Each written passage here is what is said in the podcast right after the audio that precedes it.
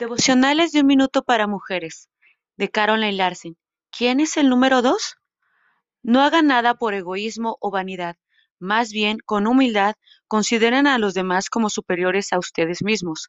Cada uno debe velar no solo por sus propios intereses, sino también por los intereses de los demás. Filipenses dos, versículos tres y cuatro.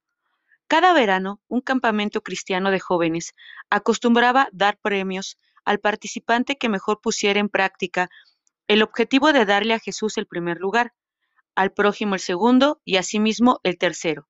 Animaban a los jóvenes a poner siempre a Jesús primero en sus vidas. Conocerlo y obedecerlo tenía que ser su prioridad número uno. La segunda prioridad que fomentaban puede ser un poco más difícil: considerar los deseos y las necesidades de otras personas por encima de las tuyas. Este versículo es un recordatorio de las palabras de Jesús de que el verdadero amor es dar la vida por un amigo. Servir a los demás debería ser en verdad importante para ti. Cierra tus ojos por un momento y medita en esta lectura.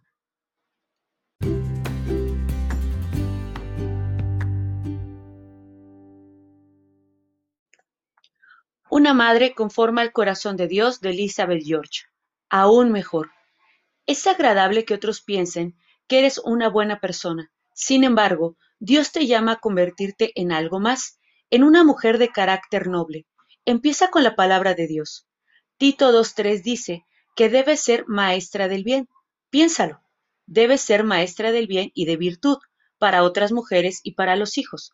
Y lo haces mediante el ejemplo, fijando una norma elevada para tu conducta. Para lograrlo, tienes que ser lo que Dios quiere que seas: reverente en tu conducta, no calumniadora, sensata y pura, y amante de tu esposo, tus hijos y tu hogar. En otras palabras, una buena mujer.